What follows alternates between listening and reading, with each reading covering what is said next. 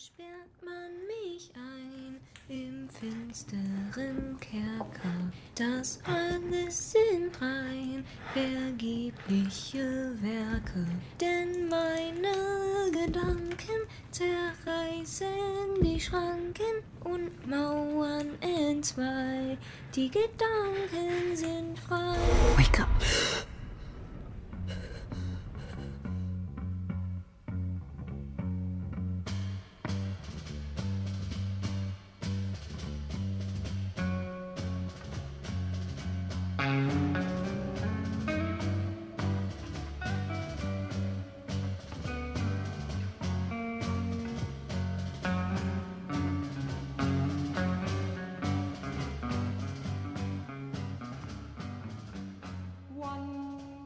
欢迎来到医美之漫游指南，我是凯。我是佑佑，大家好，我是 Barry。嗨嗨，我是鸵鸟，我是陆小鸟。这群人刚刚在这个礼拜非常辛苦的看完了《一八九九》，然后这期节目其实还蛮特别的，因为在这个剧集非常的火热的上架之前的那个事前宣传里面，我们就觉得 OK，这部剧集可能可以赶巧一下来跟大家录一期这个节目，然后在最早的时间来讨论一下这部 Netflix 的新剧，然后以及它的观后感。但是在边看以及在这两天它的豆瓣评分数字直直落的这样的一个情况之下，我们开始犹豫，这就是这一部剧集的相关的讨论以及这期节目录制。要到底用怎么样的方式来呈现？就是思考了一下，我们还是要决定来跟大家一起讨论，来聊一聊。然后我觉得，在看完一些背景资料啊，以及就是看完了它的官方的制作特辑之后，其实我会发现，哎，比刚刚看完剧的那个时候，其实有更多的内容想要跟大家分享。各位主播看完，其实到现在应该有非常多的心思想要分享。那首先，我们先来一句话来告诉大家，具体看完之后是推荐还是不推荐，还是有什么第一时间的观感？好了。我推荐大家去看幺八九九。如果你对暗黑、先见之明之类特别感兴趣的话，我觉得它会让你沉浸在这部剧集里面，无法自拔，像我一样，一一个晚上就可以把它 binge 掉。我会把一八九九推荐给喜欢蒸汽朋克、喜欢欧洲古典剧这种美学风格的人。音乐发烧友，我也很推荐你看这部剧。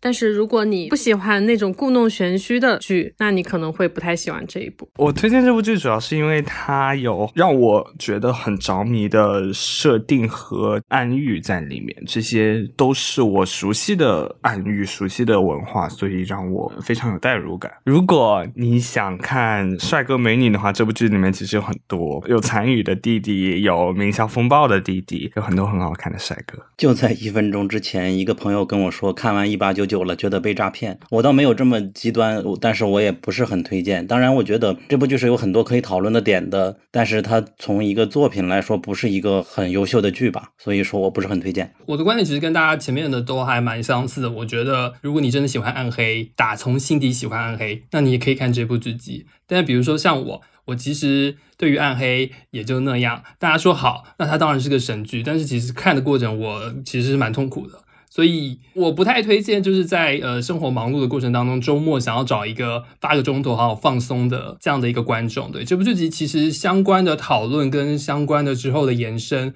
我我觉得都会有很多，但是它不值得在时间有限的情况下用八个钟头去看。在开始之前，我还是简单的介绍一下幺八九九这部剧，它是由之前非常大热的德剧。暗黑的主创巴伦·博欧达尔和弗里泽这一对导演和编剧，如果有看过之前暗黑的这部剧集，那对于他们的那种充满悬疑、科幻，然后略带一点惊悚，但是又很精妙的那样的一个剧情设置，那样的一个风格，一定有非常深刻的印象。那这部新的剧集其实就是延续了他们的这样的一个严密的剧作能力的情况之下，讲述了在一八九九年的一艘从欧洲开往新大陆的客轮上面，来自欧洲各个国家的呃一千。多个不同的乘客，然后在这个航海的过程当中，遇到了许多神秘的事件。原本应该是通往新大陆的一个充满期待的一个航程，因为发生了很多不可预见的事情而变得越发的离奇。主角团也包含了独自旅行的女医生、英国的社交名媛，还有来自德国的船长、来自西班牙的同志兄弟、新婚的法国夫妇和假冒日本人的香港母女。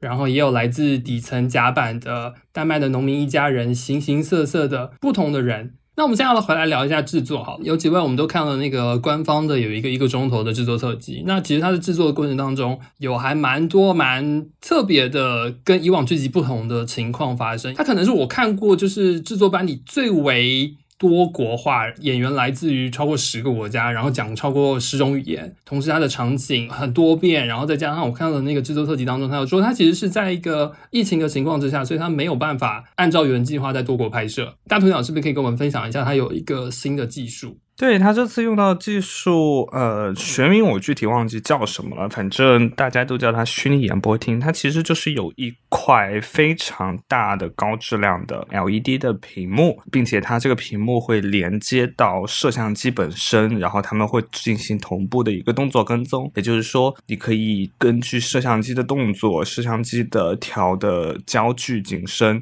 整个背景和屏幕显示的画面会进行相对的变化，其实可以创造出一个非常真实的背景效果。那这个效果呢，据我所知，第一次广泛的被普通人所看到，应该是在北美的环球影城，他们有一个现场表演叫做伯恩计划，应该是叫这个名字。他们其实就是通过一个非常这样的 LED 屏，再加上前景的一些实景搭设去。完成设置好整个剧情，那这个东西的制作呢，其实和我们传统的想法会相对的有一些颠倒，因为你需要在拍摄之前就准备好背景的所有内容，所以呃，一切的故事、镜头设计，甚至场景中将会发生的一些效果，这些都不是靠后置能完成的，而是你需要在前期制作的时候就将所有的特效。所有的背景变化全部提前制作出来，所以其实这是对导演、编剧以及呃制作人员的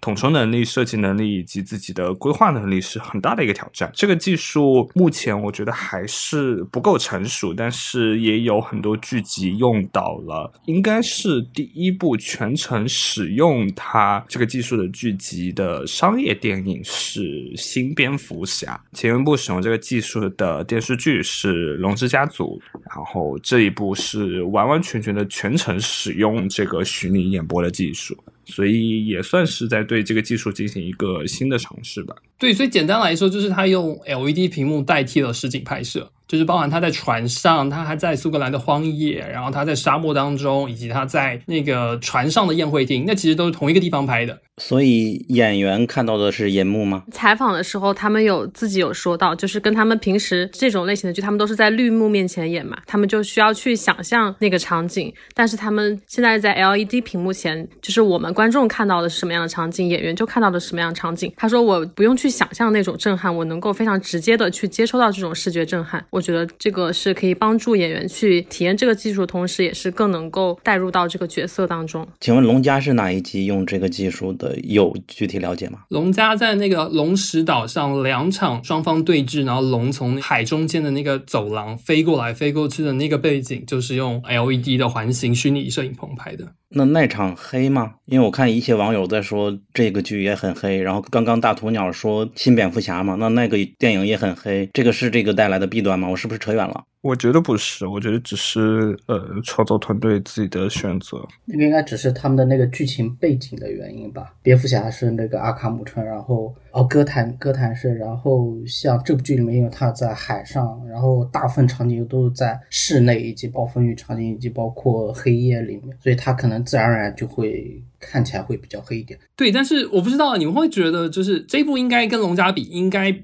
没有龙家那么黑吗？就是它应该算是比较亮的，对，但是但是我我我也蛮好奇，说这个技术跟黑是不是有直接的关系？我我我也不是很确定，因为。就是下意识的思考，好像是有一些相关性。然后我突然想起来，他们在纪录片里提到，就是说他们其实在拍白天烈日的那个场景有一定的困难，因为我们知道正常的环境光大概是五千六开尔文到六千开尔文左右，这是正常的环境光。但是如果呃我们要到室外，特别是他们那个戈壁上旷野上去拍的话，它那个烈日会非常的强，这是。灯光很难去实现的一件事情，就是可能没有那么强的灯光，或者那个灯光没有办法照出那么更贴近现实的效果。同时，我觉得可能会导致后面的背景的失真以及反光，甚至如果过强的灯光，甚至可能会影响到整个场景信号的接收。在纪录片里谈到，他们在拍白天场景的时候，其实是在灯光方面遇到了一定的困难的，但是在黑夜的场景以及整个场景暗下来之后，整个效果会好很多。我觉得这可能也是目前制作技术的一个局限吧，可能是需要一个突破的壁垒。这样做是省钱还是费钱呢？这不是他原计划拍摄过程当中的设计，但最主要还是因为疫情的关系，他那些跨国拍摄的条件没有办法达成，所以他们才折中去使用了这个新的技术。它其实挺费钱的。对，而且官方官方特辑里面有讲到，他们就是为了适应一个技术，其实调试了很久。对我看他们说，就是光那个灯光都你都要去调试很久，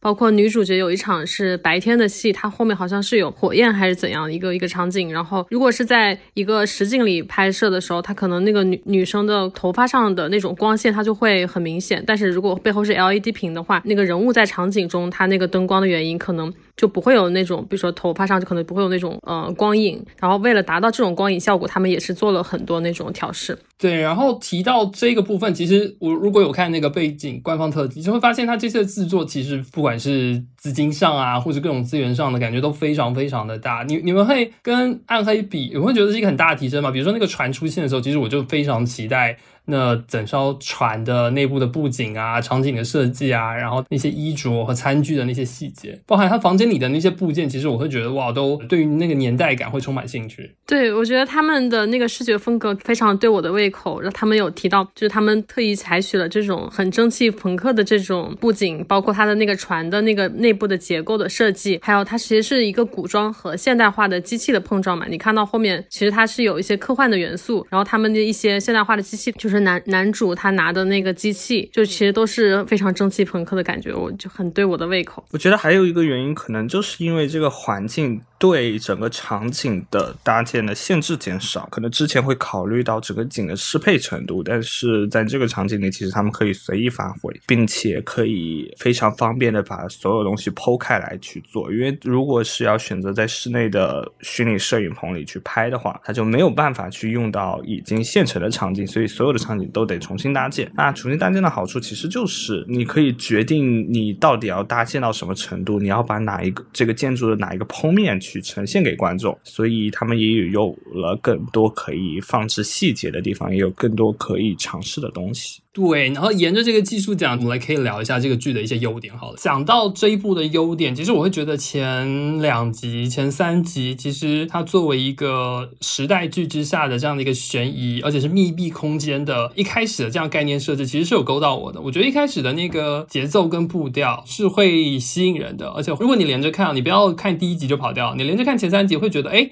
这故事其实是越发的有趣，然后你会想要之后的结局，对。但是再往后看呢，就是落到缺点环节了。看这个剧集一开始特别吸引我的，其实是它的整个设定，它把一群不同语言的人放在了一个巨船里面去一起旅行。那这个巨船其实会有四个阶级。在我当时看的时候，我第一个想到的其实就是巴别塔的这个概念，就是在一个塔里面，所有人是说着不同的语言，但是他们要同建一。座塔，那这个语言和文化的碰撞可能会导致和谐，可能会导致进步，也很可能会导致争吵。但这个到底是怎么样呢？说不定。所以呢，我觉得这部剧其实也有相对的来说讨论了这一部分。之前凯也有说到过，有很多不同的语言在这个剧里面出现。那我觉得这也是这部剧很棒的一个尝试吧。大家。都用着不一样的语言，试图的进行交流。我觉得在这个交流的过程中，每个演员、每个角色碰撞出的火花是让我很着迷的。我也很喜欢他这个多国语言的这个设定，而且我记得在制作特辑里饰演波兰小哥的演员，他就提到了那一场戏，说我虽然听不懂他的粤语，但是能够感觉到大家有共同之处，能够彼此理解。然后这也是语言的魅力，它能够传达语言背后的情感。我觉得这部剧它有一点想要跨越巴贝塔的这种意图，而且最后其实看到第一部结尾的时候，我们其实也能够感觉到主创他是有意识的要去建立这种语言的巴别塔的这种感觉，有点像是要把这些人，就是不同语言的人带到同一个人类文明的这个方舟上，这样一种感觉。而且从这个普罗米修斯计划这个名字来看，它有一点要重建人类文明，去探讨很多东西的感觉。我觉得他第二部剧可能会在这方面展开更多。他这一次的那个情节的设置和对白的设置，其实还蛮精妙的，在于他真的有去设计那个不同的语言的角色之间，在语言不通的情况下如何去对答。比如说，在非常情急的情况之下，他会情不自禁的用母语爆发出他的惊呼，然后不同的语言的人如何沟通交流，然后就哪怕有一些角色他真的是完全都听不懂对方，那可能有一些人会进来充当媒介翻译的那个角色。像主创他有说了，他其实最想要表达的是那种巴别塔也罢，比如说世界村也罢，就是在那种最危难的情况之下，人跟人之间的共通性，人跟人之间可以跨过语言去进行交交流的一些点，比如说害怕啊，或者说爱啊，或者说家庭啊这些求生啊这些最核心的、最一致性的概念。对，然后呃，有一集好像是那一对同志，他们是隔着一个栅栏，一个彼此听不懂对方的语言，他们当时也不知道对方都是同志，但是他们就能够有这种情感的连接。然后那场戏我觉得还挺妙的，就是就听不懂语言也可以约炮。对对对对对。你说是互相打手的那一那那个 场景是对对对对对对，但是他下一幕就很悲伤了呀，就你在上面刚打手完，然后下面自己妹妹就死了，就就蛮那种上上帝的有罪论啊什么之类的，就它里面很多台词都让我觉得你很想去摘抄。啊，就是一开始看预告片，然后看到在海上，然后在游轮上面，我一开始以为是《海上谋杀案》的二点零版本，然后但是后面慢慢慢慢出现了惊悚因素之后的话，我会发现其实它呃相对来说它概念可能是从那边演化出来，但是我觉得它整体的表现手法会好了很多，而且包括很多细节也有讲究很多，包括像之前也有说过他们房间内的布置，他们不同背景、不同身份、不同目的来到呃船上的人，他们定的就算他们是头等舱。也是不一样的头等舱，然后房间内的布置也是不一样的。我觉得他们在这上面是很考究的。然后还有一点就是，他对于女性角色所突出说明的更多，不管他们是抱以何样的目的，以及包括像面对的怎样的非议，背后的流言很多，但是他还是在努力的把女性角色的不同的光辉，以及他们不同的优点，以及包括像坚韧这些特质。给表现出来，我是觉得一个很难得的一点，因为《海上谋杀案》当时给我的期待是很高的，但是它本质还是围绕着男性角色在转的。但是在在一八九九里面，你会发现男女角色的戏份基本是相当的，然后双方也是互相有来有回的，在互相的拉扯，互相的你推我进。我觉得这是一个非常精彩的部分。它因为它背景是在十九世纪末了嘛。那我刚刚好在看是十八到十九世纪，讲的是壮游女性，就是 Grand Tour 中的一些女性旅行者，所以它会让我联想到一些很多这方面，我会觉得它主创其实在背景上面是有用心去做的，包括每个人的背景，其实后面大概去搜一下相关的历史资料，会发现他们其实基本跟真实历史是能对得上的，所以我觉得他们的历史考究是非常厉害。嗯，包括他有写女性角色之间对白，印象很深刻的就是女主是一个脑科学家，他说在一八九九这样一个年代，就是一个女性能够拥有你现在这样的一个成就，其实是要比男性付出更多的努力的。还有很多不经意的这种对白，但是让我觉得非常非常棒的。然后我我自己呃，像 Barry 刚刚说，他最开始觉得是那个呃游轮谋杀案吧。其实我看的时候，我觉得这也算是他的一个优点，他会让你。对这部剧的设定有很多的期待，你自己会不断的去想象它的未来的走向，然后再去推翻，然后再又去，呃，设想新的可能，有点像是跟着他的一起去解谜这样。就我最开始以为是一个剧版的恐怖游轮，就是它虽然也是一个循环的故事嘛，两艘船可能其实最后发现是同一同一艘船，然后但是你要怎样去避免悲剧，去解这个谜。然后后来看的时候，觉得像小鸟就也跟我说，就是有点像去年的一个日本动画叫《Sunny Boy》，呃，有这样一句台词让我联想到了他，就是说，其实有没有可能消失的并不是普罗米修斯号，而是我们，这个就非常明确。我就当时猜想说，这个船上的这些人好像都是盒子里的猫，而那个从大海里爬上来的那个浑身湿淋淋的那个神秘男子，就是打开这个盒子的一个观测者。然后之后看到后面的时候，我又想，这个是不是一个就是时空交叠的故事？因为很明显，那个消失了四个月的船，它的外形看起来有点像是消失了半个世纪，看起来非常的破旧，就会让我们想到很多那种呃神秘事件传说啊。然后加上《暗黑》这部剧的影响嘛，我又总觉得。剧中的这个神秘的小男孩和这个神秘的成年男子会不会是同一个人？嗯，包括他们的对话，有时候感觉也在引导观众，什么我们一定要努力阻止这一切，要改变这一切，什么这些。然后后面我又有有一个猜测，就是说会不会这个普罗米修斯号这个船是一个呃死掉的人，或者是弥留之际的人，他们去往的一个异度空间。因为之前也有很多这这种类似的剧的设定，就是说我们要逃脱这里，可能就是才来到了这个现实世界。最后发现其实都并不是这样。嗯，我最开始觉得他最后给我的揭晓的那个真相是有点出乎意料，但又不在情理之中的，这是让我觉得他不太好的地方。但是后面又回过头的时候，发现他还是有很多的呃细节的铺垫。呃，我们优点的部分已经聊了三十分钟了，我们要先切到缺点，然后我们之后我们有剧透的聊，大家会聊得更畅快一点。比如说像我好了，我现在想提到缺点，我会觉得最主要的缺点是它延续了暗黑的那样的一个。悬疑设置、解谜和呃一些惊悚和有些吸睛的那样猎奇的视觉元素点出现，可是他人物的成长和人物的深度描写其实是基本上都没有的。主角就不提了，可能反而在配角身上，我觉得可能还有一些闪光点跟一些 OK 会让我觉得有点动人的一些情节，但是我觉得没有一个角色的弧光是有很直面的展现的，这是让我觉得还蛮吐槽的一个部分。对的，这也是我当时在看的时候，嗯，意识到的很重要的一个问题。因为其实这部剧广泛定义来说，还算是一部群戏剧，就是它其实有多个主要角色，但是因为它。不仅需要去介绍每一个角色之后身后的庞大的世界观，同时还要去想办法推进整个剧情的进展，所以就会导致每个人的背景发展有一点点短小，然后他又得兼顾去把这个故事完整的说出来，所以你会觉得这两个方面其实做的都不是很够，他给到的呃内容量其实都不是很让你很满意。但我往另外一个方面说，其实我们能看到很多这种大型的大系列的剧，在第一季都会有这个问题，因为它不仅需要去呃先出一个好的故事来把所有人吸引住，留在这个系列当中，同时呢，它也需要为后续的发展给人物去做铺垫。其实呃，我觉得当时看《怪奇物语》前两季的时候，也有类似的感觉。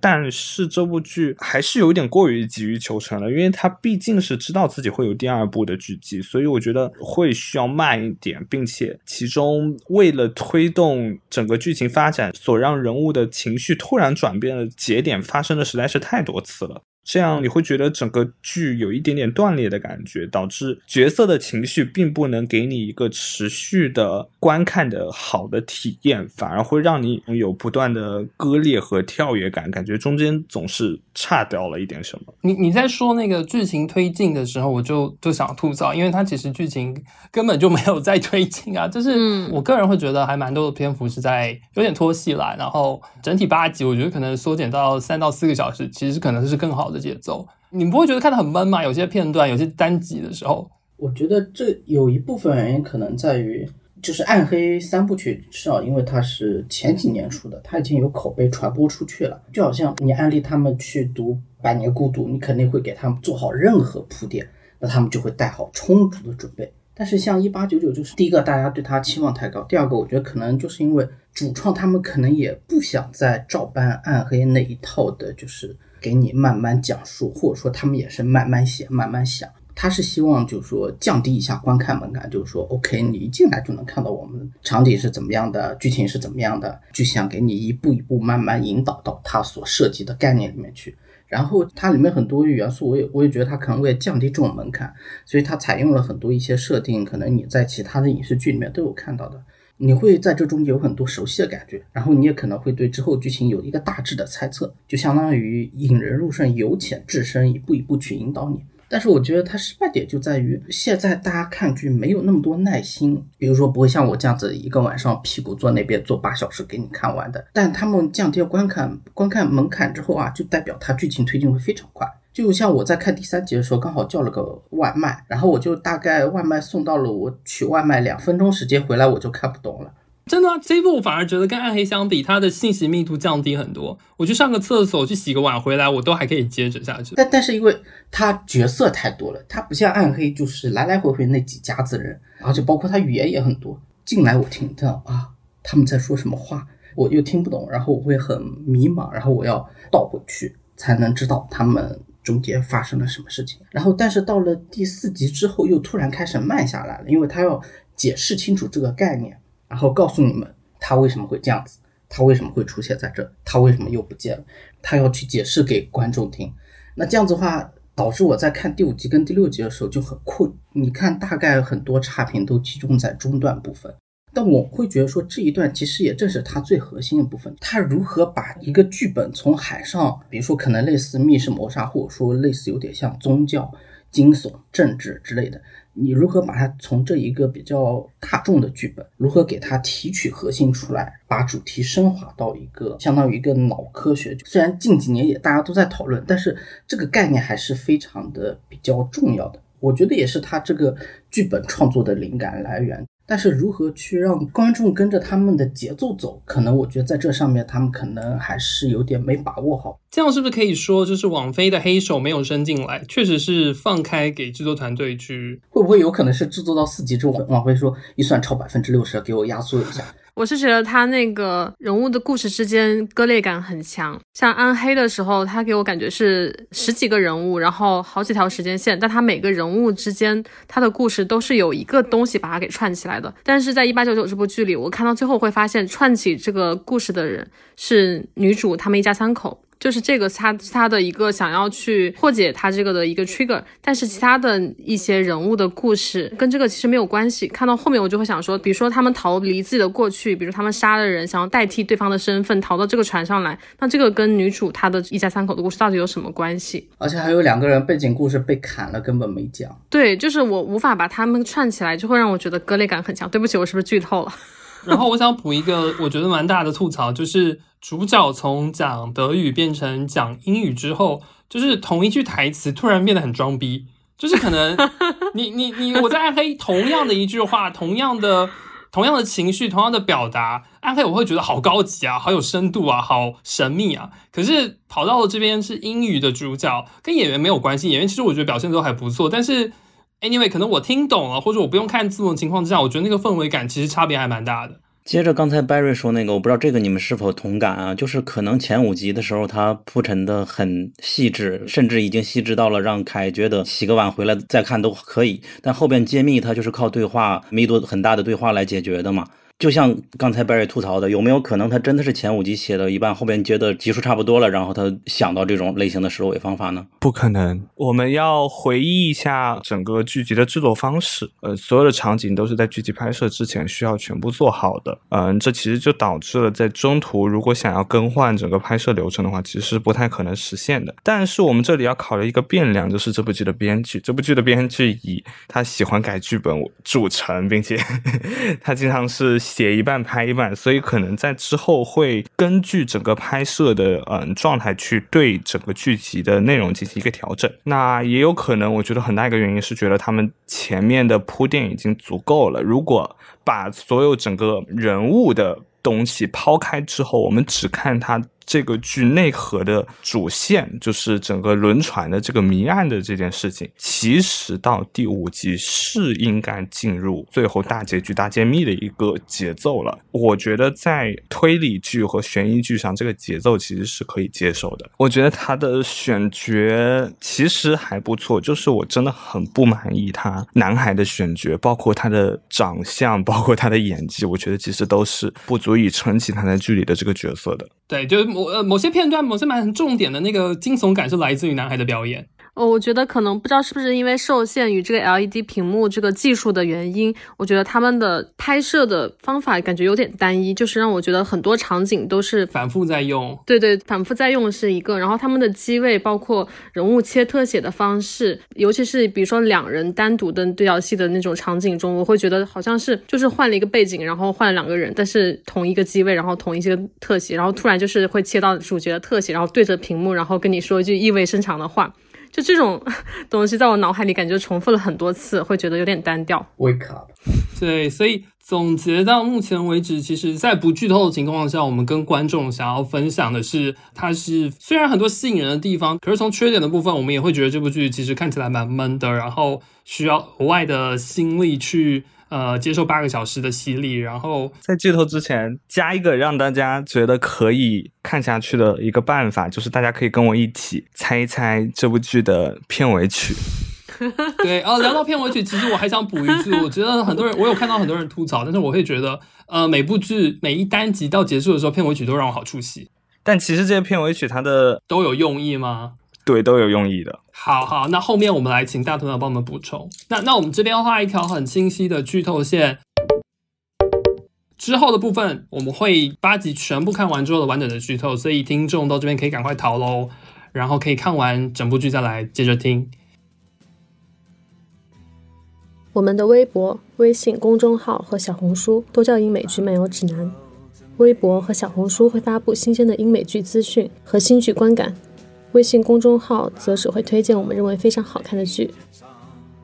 另外，我们还有播客听众群，可以在公众号后台回复 “Killing TV” 找到入口，K I L L I N G T V。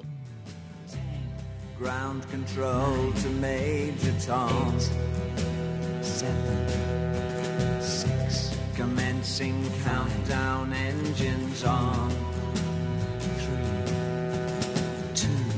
Check ignition and may God's love be with you.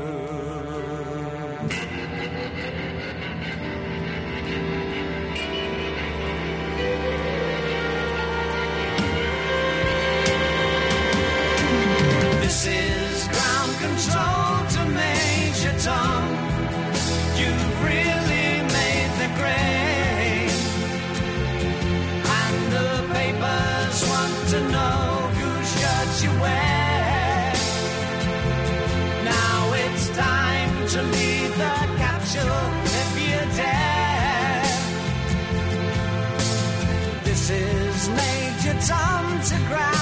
so. I'm stepping through the door. And I'm floating in a most peculiar way. 好，回到刚刚改剧本的那个讨论，我所知道的是，就这部剧集的发起，它不是拿着完整的剧本去找王菲要钱，而是从一个剧情开头提到了1899年的一艘海上游轮的这样的一个开场，从这个开始发发想。所以说，我觉得刚刚提到，比如说第五集之后它揭秘的方式，或者说，诶前面的那个惊悚感的铺陈、悬疑感好像很成功，但后面为什么突然就收尾了？因为就是他的剧本，就是刚刚刚刚讲的是边拍边写边改也罢，或者说一开始其实他自己都没有想好结局是什么。而而且我觉得蛮有蛮有趣的是，在拍摄的过程当中，演员都在问，哎，之后要干嘛，或者说为什么会这样，或者说第二季要怎么样，演员都没有答案，然后主创也不会告诉他们，就是他们演员就演每一个当下这场戏的这个节点就好了，就是整体的那个故事的逻辑，演员自己都搞不清楚。那你们觉得剧本完成度算百分之多少呢？我会觉得是一个完成度蛮低的剧本了。我觉得这部剧集的它的成就，或者说它值得推荐的地方，不在于它是一个完整的剧本，而在于说它做成了这件事情，就是会让我有一种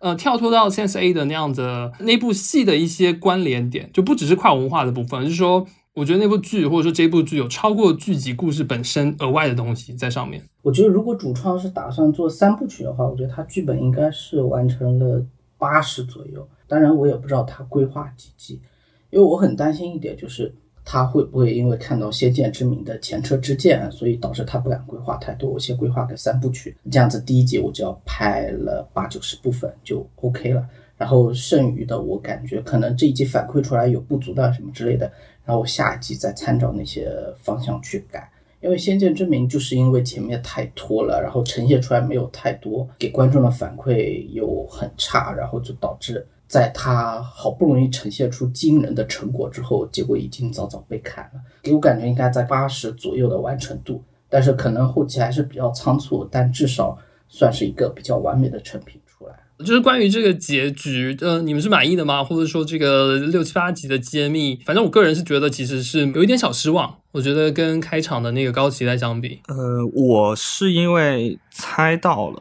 所以其实没有太多的感觉。但是我觉得，呃，如果这个设定继续发展下去的话，会是很不错的一个东西。如果它能写好的话，但是大家有没有觉得整个剧集的不管是节奏、剧本结构，包括女主的长相和设定，都非常的像西部世界？没错，没错，我一开始就是觉得它是一个海上版的世界，西部世界。但是我觉得我这边我一定要吐槽的点在于，刚我们提及的整部剧集有很好的孵化道的设计，然后甚至有蒸汽朋克的那样的一系列的一些装置，或者说一些场景的设计。当他最终告诉我们这一切都是来自于一个 simulation，来自于一个模拟之后，那些设计突然变得很没有意义了。就是相比于暗黑来讲，暗黑里面的时光机，暗黑里面的各种道具，那个都是在真实世界，它导致了剧情的发生。可是如果你是在一个模拟当中，这些人是在船上，是在飞机上，就是或者在火车上，就是它是没有直接相关的。然后当他告诉你说那个很神秘的黑三角，那个金字塔是一个道具，然后后来又告诉你说那个道具可以附着在任何一个物品上面，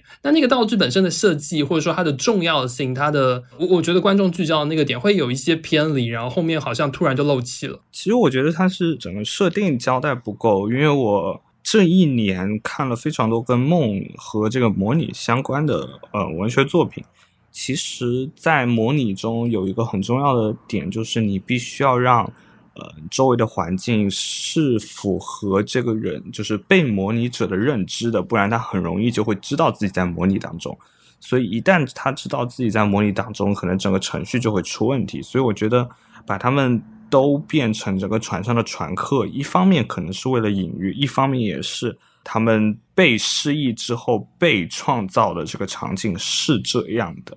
那呃，我觉得它整个 simulation 其实我们不能只单看整个船的这个场景，我们还得看这个船外面，就是女主的父亲的这一个，因为其实他们整一个是一个大的 simulation，只是在这个模拟中还藏着小的这个船的 simulation。因为我其实很早就把《西部世界》也带进去看了，它和《西部世界》第一季一样，就是它在专注讲只适用于这一季的一个故事。但同时，它又留下一些小小的尾巴，去给下一季或者更大的世界观去做发展。所以，我觉得在这里，我还是能认可它里面就是船上的这个故事线的这个故事的结局。我想接着刚刚说的完成度的问题，我觉得他列好了故事大纲，比如说第一层揭露它是一个虚拟或者是一个模拟的话，那他把如何是模拟完成的是百分之八十，我可以接受。但是他第一次的揭秘和第二次的揭秘结尾变成了一个母体下的一个人嘛，就是纯是个人观感了，我可能就会像之前反而看《西部世界》一样的那种感觉。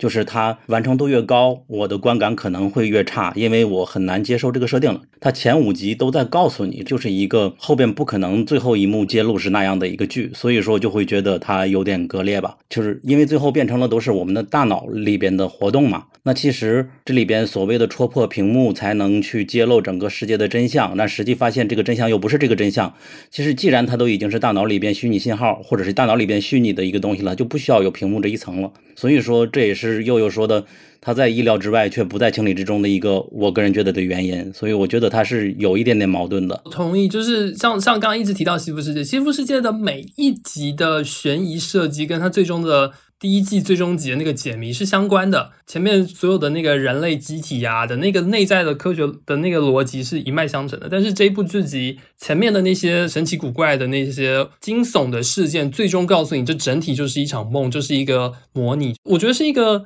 很偷懒的方式去解答了前面的悬疑，我同意。最终那个解谜，它不会是哦恍然大悟，是说哈怎么又这样？对他，他等于就是推翻了前面主角们去试图找寻真相的那个努力的意义。一个好的解谜，我觉得最后应该是说，他推翻了你的前面的猜测，但是把你前面的猜测的合理性是包括在其中的，而不是说全盘去推翻，说又给你给了你一个新的选择。这个剧给我的感觉就是。是突然又给了你一个新的设定，告诉你啊，其实你想的那些都不对，我们其实是这样的一个设定，这个就让我觉得不太能够接受。对，他就虚空抓了一个来。对，就是我会这样反过来会觉得，OK，他设计了很多很有趣的小部件，比如说那个拼字的像手机一样的东西啊，还有一个横的像 Switch 一样的一个装拼的电子设备啊，那这些东西。到后面都没有意义了，因为它根本也是虚拟的，而且它跟一八九九那个时代毫无相关，然后它跟真实世界也毫无相关，它就是完全只是一个虚拟当中的虚拟，我所以我才会有那个就是到最后觉得漏气的那种感觉。主创他们好像自己说，他们很喜好做这种小的这种物件，然后去吸引大家的注意。说他们说是因为暗黑里也有类似的事件，他们好像并没有说我们是设定上需要这个东西才去做的，而是他们的一种喜好的选择。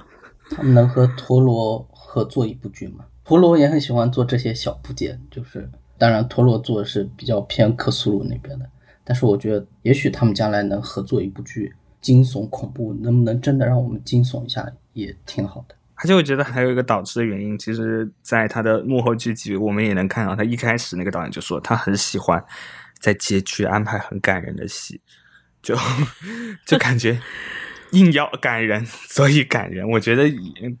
他们连成地球村的那一段，我还是挺不能理解的。他们没有没有那么快可以连连成一个地球村，我觉得。但是我还是固执的觉得有一点点关系啦，就是它天上和地下都是一个诺亚方舟的感觉，就是有不同的人类在里面，只不过他们这些人类可能都是有罪的。就现在还没有把这个诺亚方舟的这个感觉和女主她本身的这个故事给联系在一起，不知道第二季会不会给我们更多解答。反正然后我还想吐槽的是，那个他其实设计了船上，以及刚刚我们提到的，还有好几个个人梦境的那个呃实际的分仓，可以这样理解吗？然后他反复的去运用那个啊我要爬过去的那个场景，就是爬了好多遍。然后我觉得后面有几场戏，那个他从这个舱跑到那个舱，从你的梦跑到我的梦，完全感觉不到意义在哪里，就是场景的变换在那个剧情的调度上会有些疲劳，然后真的是反复在运用那个嗯场景。对，比如说那个苏格兰荒野雪地当中的精神病院，女主跟那个船长去了好几次，然后有几次其实可以完全合并在一起的。而且它的每一次场景的出现，它像是记忆的重复，它并没有再给你一些新的信息信息量进来。对，而且而且那里边又有点把它划分到那个到底是他梦境，还是说那个是一个实际的场景？后来告诉你这其实是模拟，所以这两个其实没有区别。我觉得它其实很多里面的元素，就是我觉得还挺不错的元素，没有继续发展下去，反而是嗯用了之后就扔掉了。特别是我觉得可以很好发展的它的迷雾的这个它这个物件，迷雾其实在前三集起到了很重的作用，并且他们也给了非常多相关的特效，包括迷雾收缩、迷雾放大导致的各种不同同的效果。在现在看来，感觉只是一个游戏里面迷雾效果的感觉，就是阻挡住你的小地图，不让你看到别的地方。但我觉得它其实在一开始的设定可能会给这个迷雾有更多的作用。我是觉得这个船这个设定有一点被浪费了。我很喜欢这个船的这个主创有说他是想要把它变成一个有生命结构的这样一个东西，而不仅仅是一个故事发生的场景。而且他后面有讲，就是这个船其实相当于是呃我们大脑中记忆被储存在不同的区域，它是通过神经联系在一起的嘛。他们觉得这个船也是这样一种，在这个虚拟的世界中也也要有一个这样的逻辑，这样一种设计，类似于大脑的仿制品，可以将我们不同的区域关联起来。嗯，就像是你的气味可以唤醒你的记忆，然后主角他他们就觉得在这个船的内部也有一个这样的区隔我们要把它找到。然后之后他们就是去把那个墙壁给凿开，然后发现了它的一些内部的结构。发现了很多像是电脑线圈呀，感觉就很像是我们大脑的神经。就这个设计，我觉得还挺有意思的。但是最后就是当真相揭晓之后，你会觉得哦，你会觉得有点失落，就是它没有你想象中的就围绕这个船来有有一些更加延展性的东西，而仅仅是说哦，它就是来模拟你的大脑，啊这个来设计的这个场景，而并没有说这个船上还有承载更多的可能，比如说像刚刚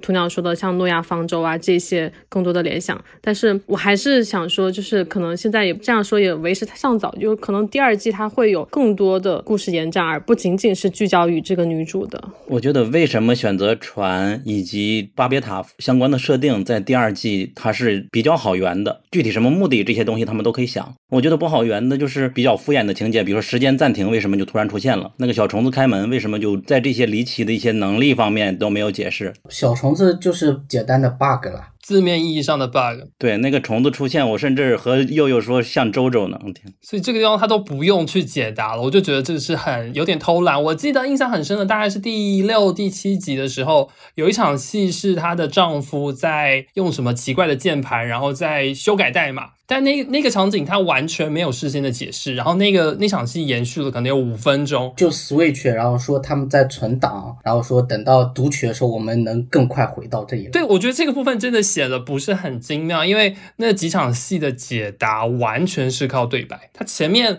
耗了很长的时间在那个赛博朋克的键盘上面点点点，然后没有人知道他在干什么，没有人知道这件事情的意义是什么，然后后来告诉你说我修改了代码，那那个部分让我其实有一点小失望，因为我以为就是最简单的或者说最不高级的叙事的方式就是用对白或是用话外音。但但我觉得有一点就是他在降低门槛，他就是简单的告诉你虫子就是 bug，就是这个核心，你一看这个概念不就像连接在人脑上的那些机器嘛？它所代表就是核心中枢，就是机器的大脑，它就是以非常直观的形式展现给你。但你总是觉得啊，它会不会有什么含义，或者说它为什么会这样子的话？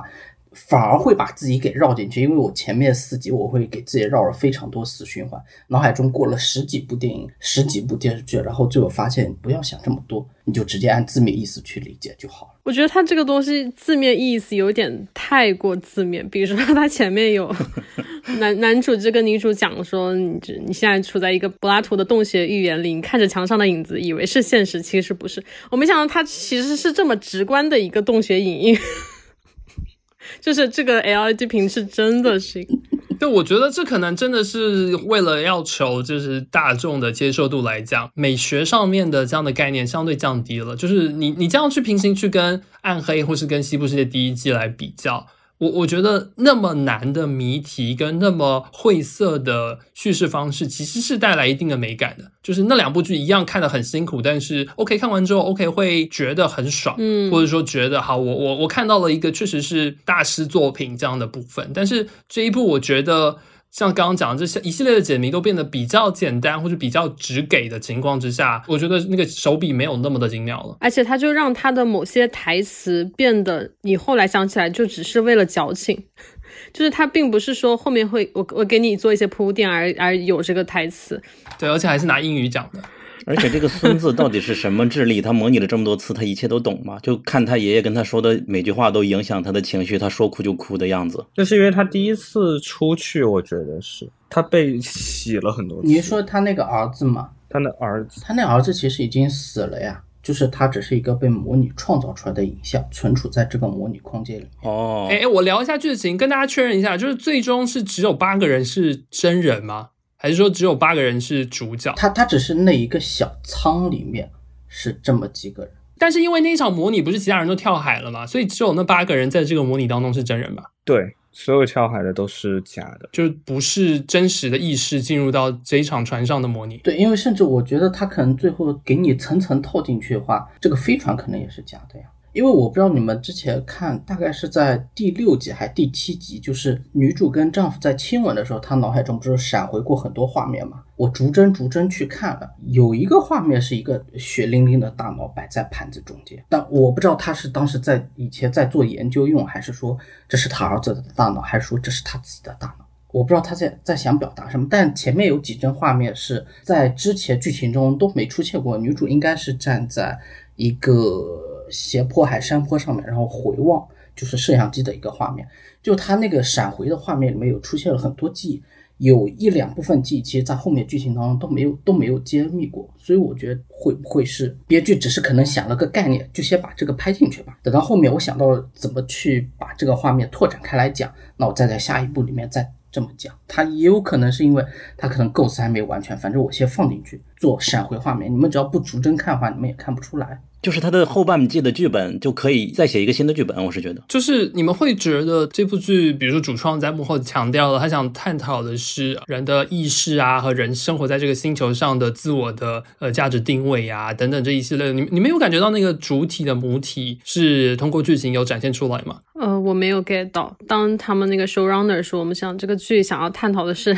人的存在的问题，就是我们为什么要出现在这个星球上，谁创造了我们？说想这个这个是主题的时候，我还是有点意外的。我能够从自己的联想，像刚刚讲到的，比如说什么像巴别塔呀，像诺亚方舟啊，你可以从这方面的联想。去来 get 到这个主题，但是从它的故事本身给我们的这个东西，我觉得没有到。我觉得他这个故事其实是有讨论到人的创造，因为其实这个故事它还有一个很重要的部分，其实大家到目前没有太多的提到，其实就是神学和信仰的方面。中间也有一段对话，其实就是应该是我没记错的话，是男主在问女主，就是如果这个世界是虚拟创造出来的，那谁的世界才是真正真实的？那就是只有上帝的世界是真正真实的嘛？它也不一定是，对吧？但是我觉得他其实就在讨论整个神，因为他其实，在起义妈妈，我应该这么叫他嘛？起义妈妈和和他的跳海小孩之间的对话的时候，跳海小孩 他也是一直在是说 这些都是神赋予你的东西。那其实也是一个，我觉得可能是信仰跟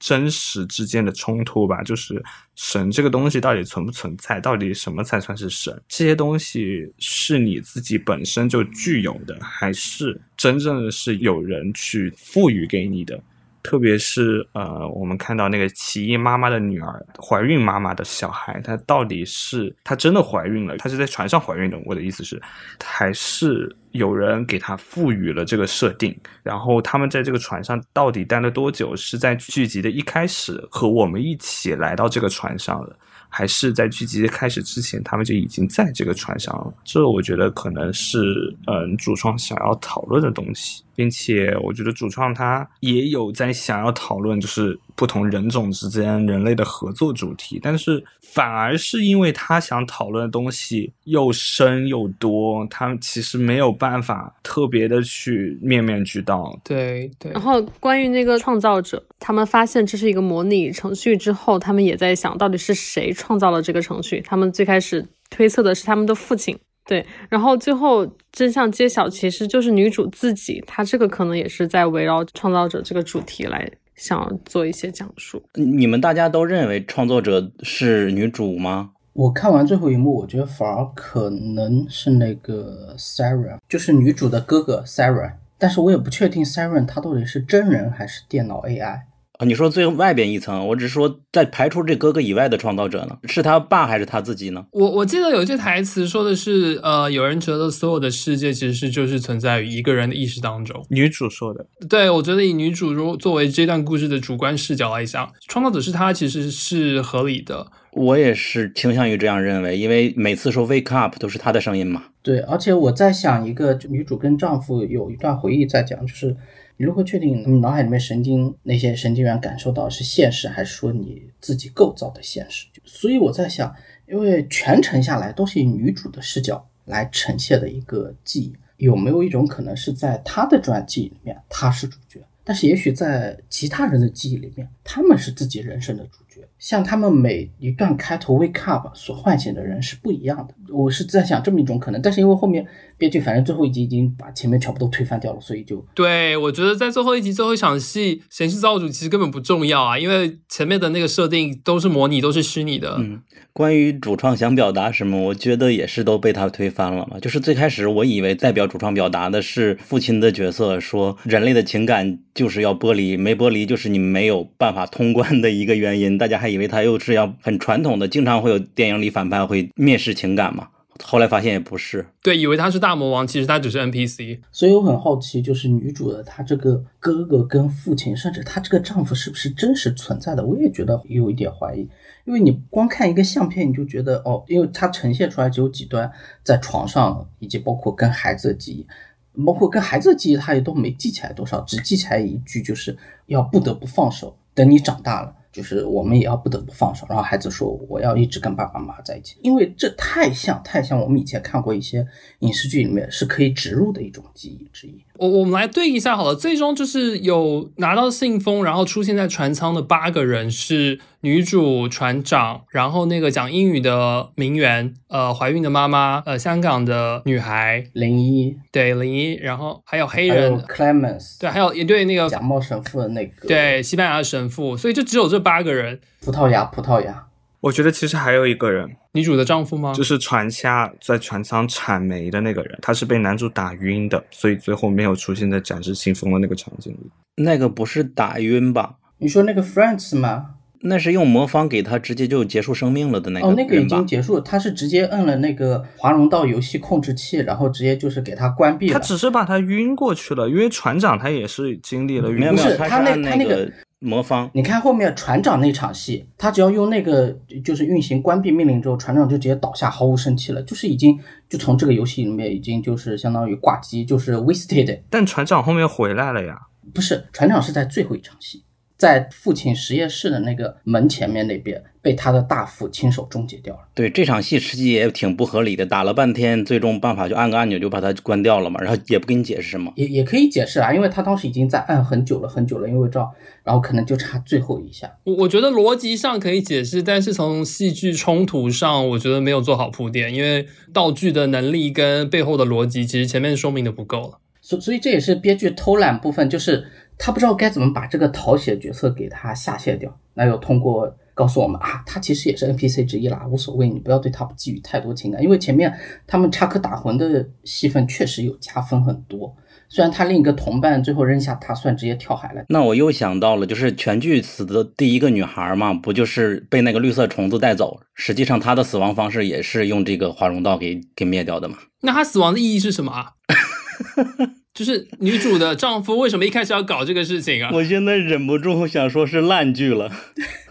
就就是开始引出来，就开始引出来，他母亲怀疑是不是有恶魔伪装成天使带走了我的孩子，然后最后引出来这个小男孩，然后最后引出来把男孩扔下去，然后最后引出来，我操，你怎么又活了？然后就开始了一个循环。所以回归到刚刚我们在强调，哎，这个剧集它的剧作创造手法，还有说什么主创想要表达什么，我觉得。其实真的都不一定是从这个思路入手，真的主创可能一开始就是在描绘我们刚刚提及那个船上发生了离奇事件，就是营造这个神秘感。那具体之后到底发生什么事情，或者说故事会朝哪向走，我觉得主创其实也没有想得很清楚。然后，呃，具体当中的文化表达其实也是主创添加了一些元素，然后就 let it go，然后顺着剧集的进展，然后而且。就是观众看了之后的解读，我我觉得可能更多是从那个方向来，而不一定是原生性的主创就已经想清楚了想要表达什么，去隐喻什么。最后就通过女主说一句“这一切毫无逻辑”来结尾，真的是能把人气死。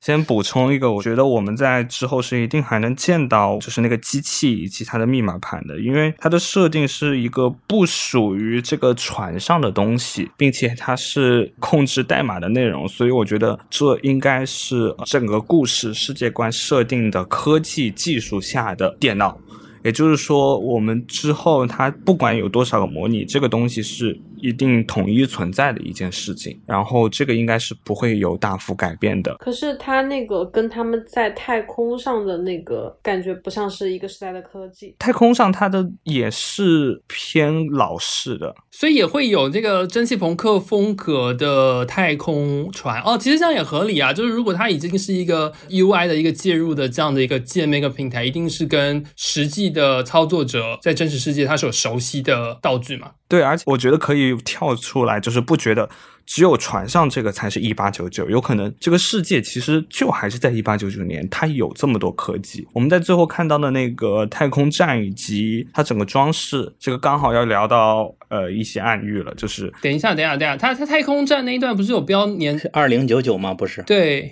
我说它的整个风格是比较符合整个船上的那个外星机器的风格的，而且它整个风格其实有没有觉得，特别是把人束缚住那个像茧一样的东西，很像异形的风格。对，而且一个小知识，那一段飞船也是在当时拍异形的录影棚里拍的。哦，哦，对对对，后面好像有讲。所以就有很多捏他的部分。对，所以其实我刚好就接着凯刚才是说，就是这一切很多可能是依仗于观众解答的。那么这个我们刚好就要提到这部剧的片尾曲叫《Starman》。Starman 呢是英国的这个传奇歌手 David Bowie 所创作的。那这首歌的创作环境、创作背景呢，其实也是在于他的编曲师以及 David 他很喜欢去看，嗯，歌迷给他发的他对歌词的这些理解。其实，呃，有些时候歌迷的理解和他自己的理解不一样，但是他依然觉得很有趣。那这首《Star Boys》其实就是在创作于这个的这样的环境下，有一个观众给他发来了，有一天他在呃广播电台听到了关于外星人的东西，他觉得外星生命可能会呃来召集人类，但是他是好的外星人，他是给人类带来启迪的，给人类带来救赎的一个外星人。然后这个外星人其实就是在鼓励人们去拥抱音乐。很多观众啊，以及当时的美国和当时的英国，很多人都是认为外星人来到地球其实是为了摧毁地球。那其实 Boy 呢就觉得他是相反的，说是外星人来启发他们。所以其实。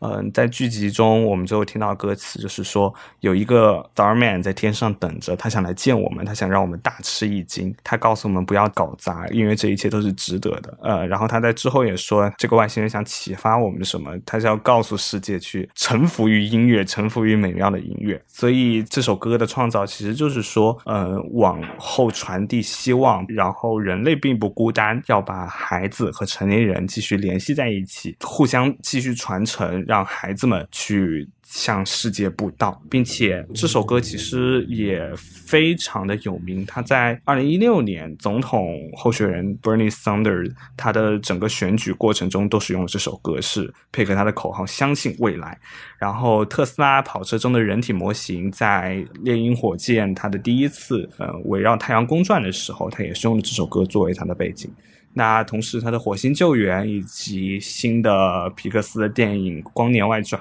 也都用了这首歌。去做一个主要的故事配乐。OK，所以你是说他在最后用了这一首歌，其实跟他的主题、跟他的呃隐喻的那个意象，其实都是有相关。哎，那前面的几首歌呢？前面几首歌我特别觉得有意思的，其实是在开头，好像它也是主题曲嘛。White Rabbit，对，就叫 White Rabbit。嗯，看歌词，它其实是在讲一个小女孩变大变小，在问她为什么要追那只兔子，在问她，呃，为什么会迷失自己。其实从 White Rabbit。和他追他兔子这个可以看出。呃，这首歌是在讲爱丽丝梦游仙境的。其实他从第一集就告诉了我们所有人，这个故事和梦有关。对，这首歌是非常有名的一首迷幻歌曲。然后在那个《黑客帝国四》里面也有用到这首歌《Chasing the White Rabbit》啊，用到这一部剧里也是非常合适，因为它最后真相揭晓也是很像一个 Matrix。对，哎，那其实这样我会觉得它的表达上面真的非常非常的直给，尤其是给英语观众来讲，不管是对白上面，就是这些文化元素的。的铺梗或者说意念的传达，就是相比之前的暗黑来讲，都非常非常的直给。但是我不知道哎，我觉得整体风格的转变非常的强烈。对，而且我之前说我为什么一开始就猜到了结局和片尾曲，就是因为 David Bowie 他其实是一个很喜欢太空的人，他很多歌其实都和太空有关，但是他的太空都不是在讲太空，所以我一开始对他有感觉，其实就是看到他们的那个。在前几集出现有一个莫名其妙的黑块块，我当时觉得他可能是在致敬《太空漫游二零零一》。所以我就有了之后的联想。你说黑块块是哪一个？嗯，就其实是他们就是把虚拟世界的屏幕揭开一个口子，它就很像是在平地里出现一个哦，戳穿屏幕，让你理解到黑石贝拉。对你刚刚说那一幕，就是从那个 LED 屏，他当时砸了一个石头上去，发现它裂了一条缝，然后他就从那个接缝抠出来了一个黑色的一个屏。对，那个区域我正好那个在看这一幕，然后爪哇看到了这，他以为我在玩什么游戏，是为什么这个会有个悬空的一个一个一个黑色的屏？对，其实它里面很多信息真的虽然是用暗语，但还挺直给的。包括呃，我们看到当时就是在他的爷爷，我们应该叫他爷爷吧，或者叫女主父亲的房间里，他们提到的那个计划叫做 Kerberos 计划。首先，Kerberos 它是什么呢？它是希腊神话里面三头犬。专门守护的人的三头犬。那我继续更查了一下，在美国这边对于这个词、这个计划更有名的解释，它其实是一个计算机的网络授权协议。它是通过用户他自己有一串加密密码，再通过系统内部的密码再次加密，达成了一个保护文件安全的软件。然后它是在一九八零年专门为麻省理工开发的一个程序。其实，在剧集中后面，男主也提到了很多次，他要去修改密码，他要找到那。传代码，然后才能把他们解救出来。我觉得其实这里也有一定的相关性，就是这其实是一个加密的软件，需要一串特定的代码才能去进入到后台，并且把整个系统去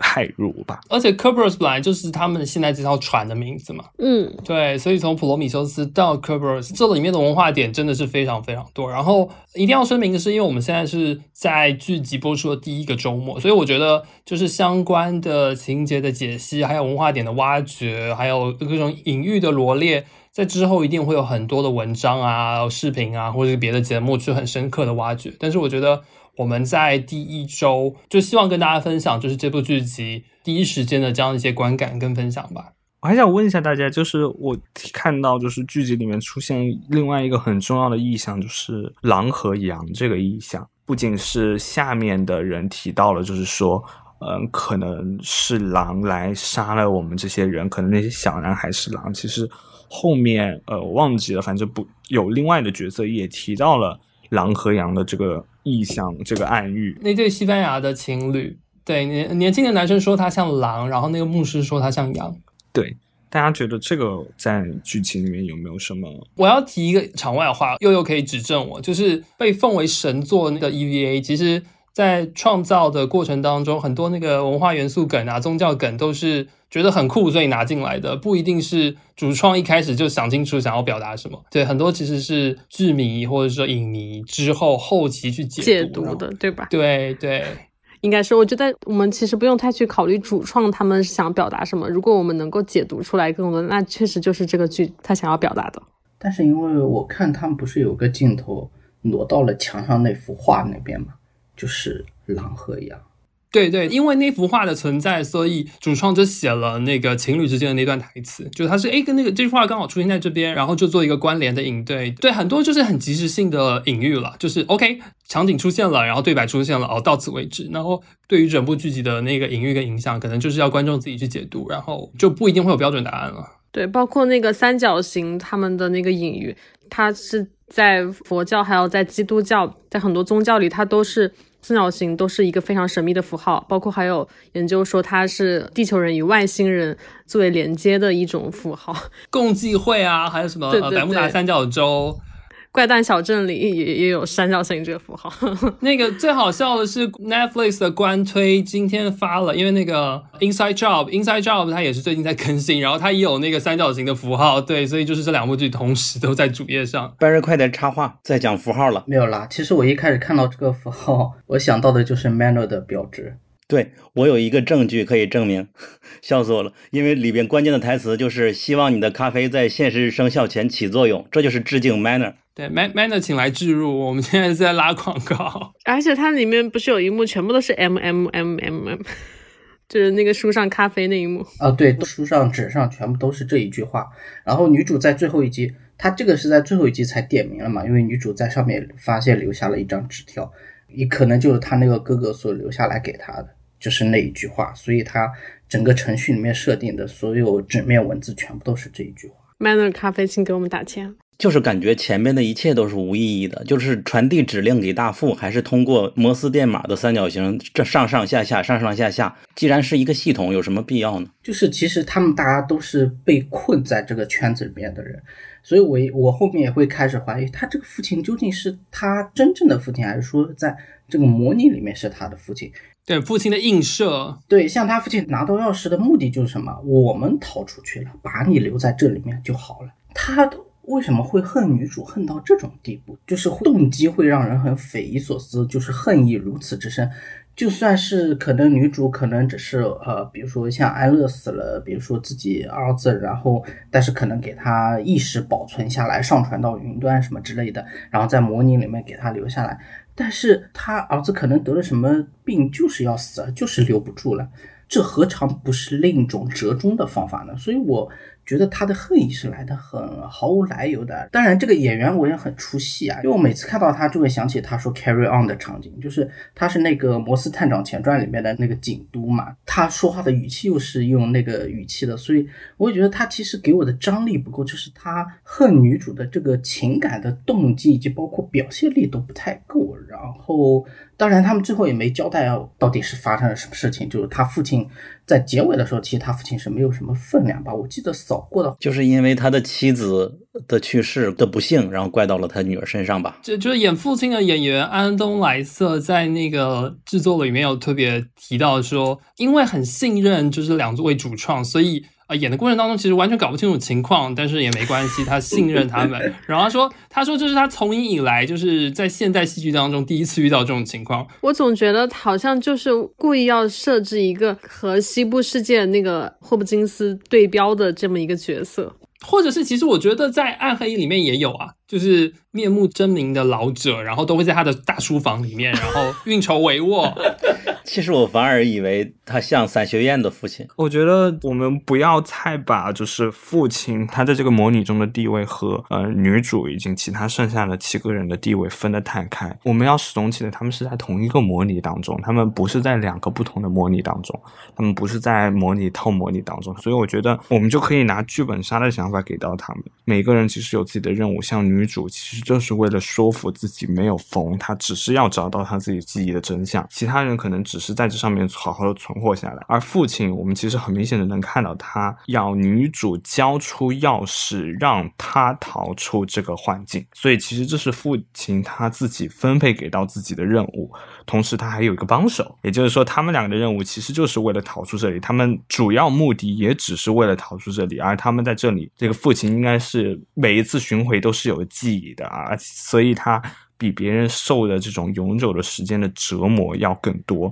那导致他就算对女孩没有怨念，他有得到自己的这个背景故事，有得到自己的这个任务，我觉得久而久之也会对整个世界甚至这个模拟产生不满，并且会产生很强烈的想要逃出去的情绪。呃，像刚刚提及进一步的就是内容的挖掘和呃文化层面的解析，之后一定也还会有。然后就是今天。先从这个浅尝辄止的角度，我觉得来跟大家讨论一些我们第一时间看到和想要推荐和想要吐槽的点。我我觉得有这样的剧集有继续的诞生还是非常难得的了。毕竟就是暗黑的两位主创确实是有非常大的才能，然后现在网飞有这个平台上，只是可能这一部。大家好不容易看完了，可能就是评价不一吧。但是我觉得这系列应该也还是会继续拍下去，然后一定会追踪，想要看到之后发生什么情况。但是相关的取舍，然后现在在流媒体平台上它的表现，我觉得嗯可以进一步观察。你确定吗？我怀疑它会被砍耶。当然可能是两季之内就砍了。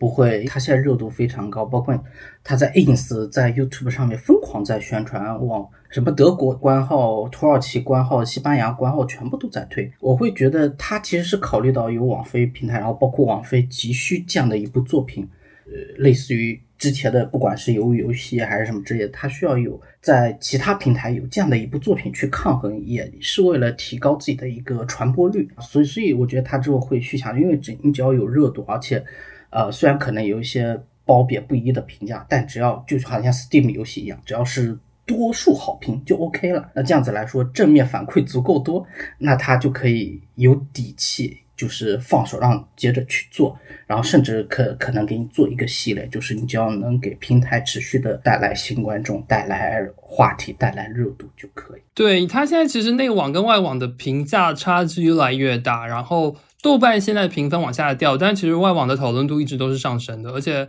点播率非常非常高。所以，我们一开始要说，你如果是真正热爱暗黑、热爱《仙剑之名》、热爱其他一些类似的，你会觉得这部剧其实没有豆瓣说的那么差。而且，我觉得国内内网和外网差距很大的还有一个原因，其实就是语言和文化环境。因为这部剧其实，呃，我特别喜欢的就是它的一个。语言巴别塔的设定，它有非常多的语言杂糅在里面，但这些语言对于国内来说其实都是不熟悉的，不管是粤语还是西班牙语、法语还是英语，其实。都不是在他们的环境中能遇到的，但是这个却是除东亚国家之外，是大家人日常生活中是很能经常遇到的事情。他可以从非常不多的语言当中去接受信息。那其实可能大家也会对这样无需语言隔阂的交流会产生一定的向往。我觉得，首先这个设定就已经让这部剧有在一个非常高的位置上了。它再从这个设定之后去延伸，不管延伸是。多少，他只要能讲好语言的这件事情，并且我觉得他这部剧在第一季已经非常好的讲了语言隔阂、语言交流的相关的知识、相关的探讨了。我觉得这部剧在我看来是非常值得去观看的一部剧吧。我想接着刚刚大鸵鸟说的，因为我在豆瓣上观察很多评论，就是其实很多人都不知道这里面出现了就是西班牙语、丹麦语、波兰语、德语、法语这么多种语言。就是他们可能只是觉得呃法语或者德语，然后包括粤语那个角色的设定，就是很多人其实都没有认真看，就想说为什么一个日本人要说粤语，就他们都没有理清楚这个角色的关系，就来对这个剧做一个很初步的评价，这可能也是他低分的呃其中一个原因嘛，当然还有他剧情的一个 bug。这部剧一开始就是这种跨国的选角，从攻略角度来讲，maybe 可能也会有，就是各国观众在看剧的过程当中可以有自我身份的代入。然后我我自我是觉得这是少有的，在美剧或者在国际作品当中，粤语的台词有那么的长，而且那么的地道，而且那么的真实的剧集。对，虽然我不是粤语的使用者，但是 OK，在听那几部剧集的时候，会感觉到 OK，那是真的在会讲粤语的两个人在演，然后是真实的情感的表达。然后再比如说刚刚呃，像大头鸟提及的，以及在之前提及的，它有很多那个跨语言的这种戏的描写，就是这种所谓的人类共同体啊，或者说呃不同人之间的隔阂的化解，然后共同去面对问题，或者说语言之外的人跟人之间的共同点，然后的那种跨语言的交流，我觉得这个主题还是很有趣，然后然后之后也一定还会继续拓展了，所以。再换回来，我们对这部剧集的评价不好的点，还是在于说它整体的故事描述性上。可是它从网络爆点的戏份来看，嗯，它有俊男美女，而且它有一些单集的非常精妙的那种惊悚的片段，然后这些其实，在流媒体领域其实就已经足够变成一个火的爆剧了。对，就喜欢一个作品不一定它是好作品，它可能只是其中的某一点你喜欢，哪怕因为喜欢粤语呢，我也可以说我喜欢这部作品。但是还是回到那句话，我不认为它是一个好作品，但是所有人都可以喜欢其中的任何一点。我是希望他们之后就是因为有这么多他所设定了这么多文化元素在里面。我希望他们之后能去实地拍外景会更好一点，比如像《超感猎杀》一样，它会呈现出来的，其实就终究还是会感觉很多自然光，其实还是要实地拍外景会更好一点，包括呈现出来的观感更好，以及包括相对来说对于剧组成员们的心情可能也会好一点吧。但经费可能会上上升一点，但是我会觉得实地拍摄至少带来的正向反馈会比较多，而且。呃，海外也基本上已经快要结束封闭的一个状态了嘛，大家都在互相的回暖，所以我觉得他们之后那个希望应该还蛮大的。只要制作预算能够控制在一定范围内的话，就网费能够承担的范围内的话，其实我是觉得希望他们能去实地拍外景会好。没关系，第二季是太空系，所以没有了。不一定，我觉得可能会像西部世界一样，开启另外一个世界。不一定啊，因为他们可能也会有记忆闪回，或者说在太空里面其实也是一个模拟呢。我觉得这个不太可能了吧？如果太空的话，感觉就更依赖这个 LED 技术了。新应该可能会进入到新的模拟吧，或者是对。好，那今天就先跟大家聊到这边，然后好像有点超时，但是没关系，就是。先聊一下一八九九，然后期待我们的年终盘点吧。那我们就先跟大家说拜拜吧，拜拜，拜拜，拜拜，拜拜，拜拜。大家也可以顺便去听一下 David Bowie 的 Space Oddity。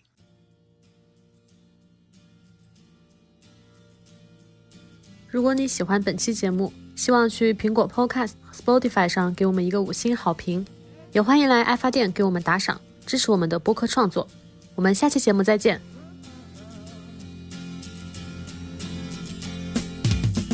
Didn't know what time it was, the lights were low. Oh, oh. I leaned back on my radio. Oh, oh. Some cat was laying down some rock and roll that a soul said.